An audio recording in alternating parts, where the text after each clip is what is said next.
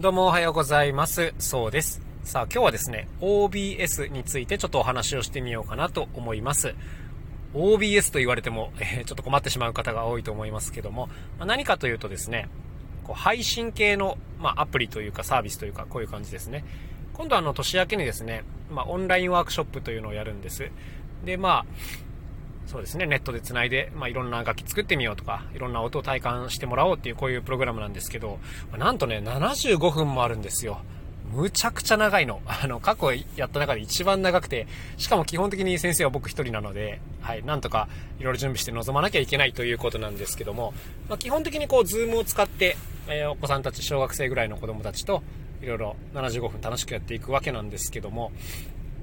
まあ、ズームやると言ってもいろんなやり方がありますね。はい、スマホ1台でやることもできるし、まあ、パソコンでやる方も多いと思います。で、こういろいろなんか機材をつないで、まあ、クオリティを上げてやるっていう方も多いと思うんですけども、まあ、今回ですね、短い時間だったら僕もスマホ1台でやっちゃおうかなとちょっと思ったんです。スマホにこう外部マイクが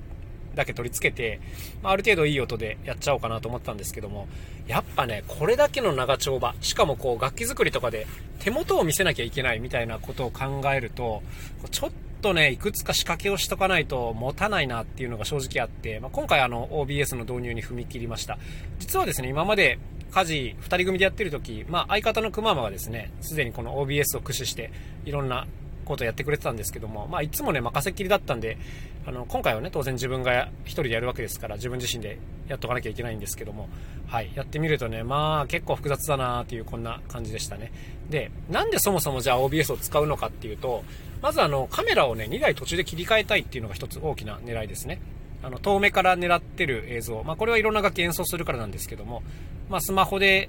こう、遠目から撮る映像を一つと、あとはこう、パソコンを使って手元を映す。まあ、ワークショップ、楽器作りの時にね、手元を映したいですから、こういう、まあ、少なくともカメラ2台を使いたい。で、それをこう、ズーム1アカウントの中で、こう、切り替えたいってなると、これはもうね、OBS 使うしかないですね、基本的には。あの、ズームだけではちょっとこういう機能ないはずなので、まあ、OBS を使わなきゃいけないということです。あとはね、今回あの、マイクも2本、2系統繋ごうかなと思っていて、で、これもだから遠くからこう楽器の音を拾う用のマイクと、まあ、自分自身の喋り用のマイクであると。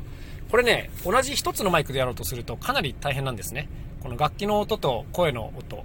あ声の音量、あとはこう距離とかが全然違いますから、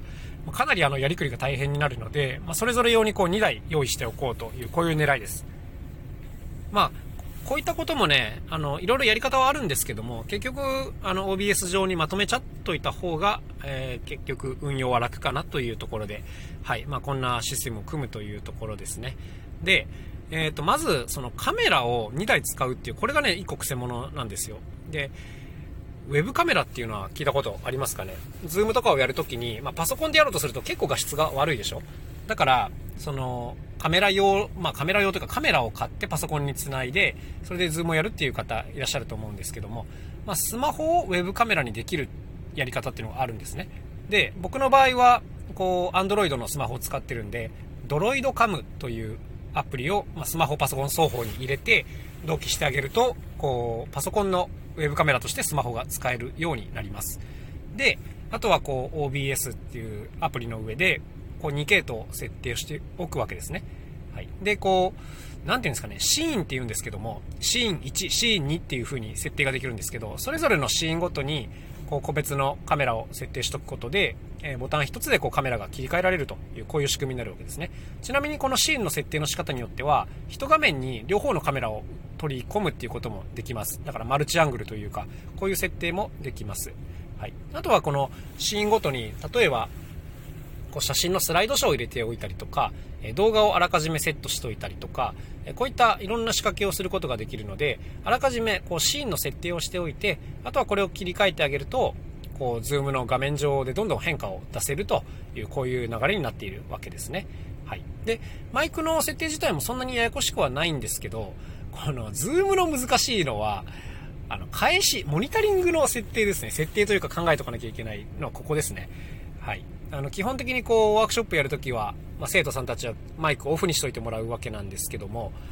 あのー、まあ、なんか喋って返事が欲しい時にはマイクオンにして喋ってねっていうことになるんですけども、当然こういう時にこっちのスピーカーを活かしとかないといけないということになりますが、もうね、このマイクカメラの設定でてんやわんやになってて、こうスピーカーのことがちょっと頭からすっ飛んだりします。で、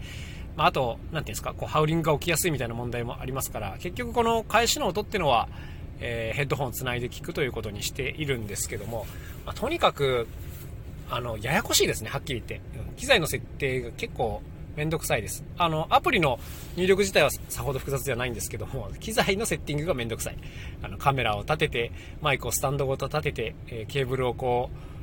なんていうんですか、オーディオインターフェースっていうのにまとめて、それをパソコンに送ってみたいなね、やり方で1個見すると音が出なくなったりするんで、まあ、かなりドキドキものなんですけども、まあこういったことはテストを何回もして、えー、あげるといいということですね。はい。まあとにかくこのオンラインワークショップっていうのはやっぱこのね、運用というか、ここにすごい頭を使いますね。あの本編75分こう喋りきらなきゃいけないっていうのはもちろん大大事というか大変なんですけども、それよりもこの準備が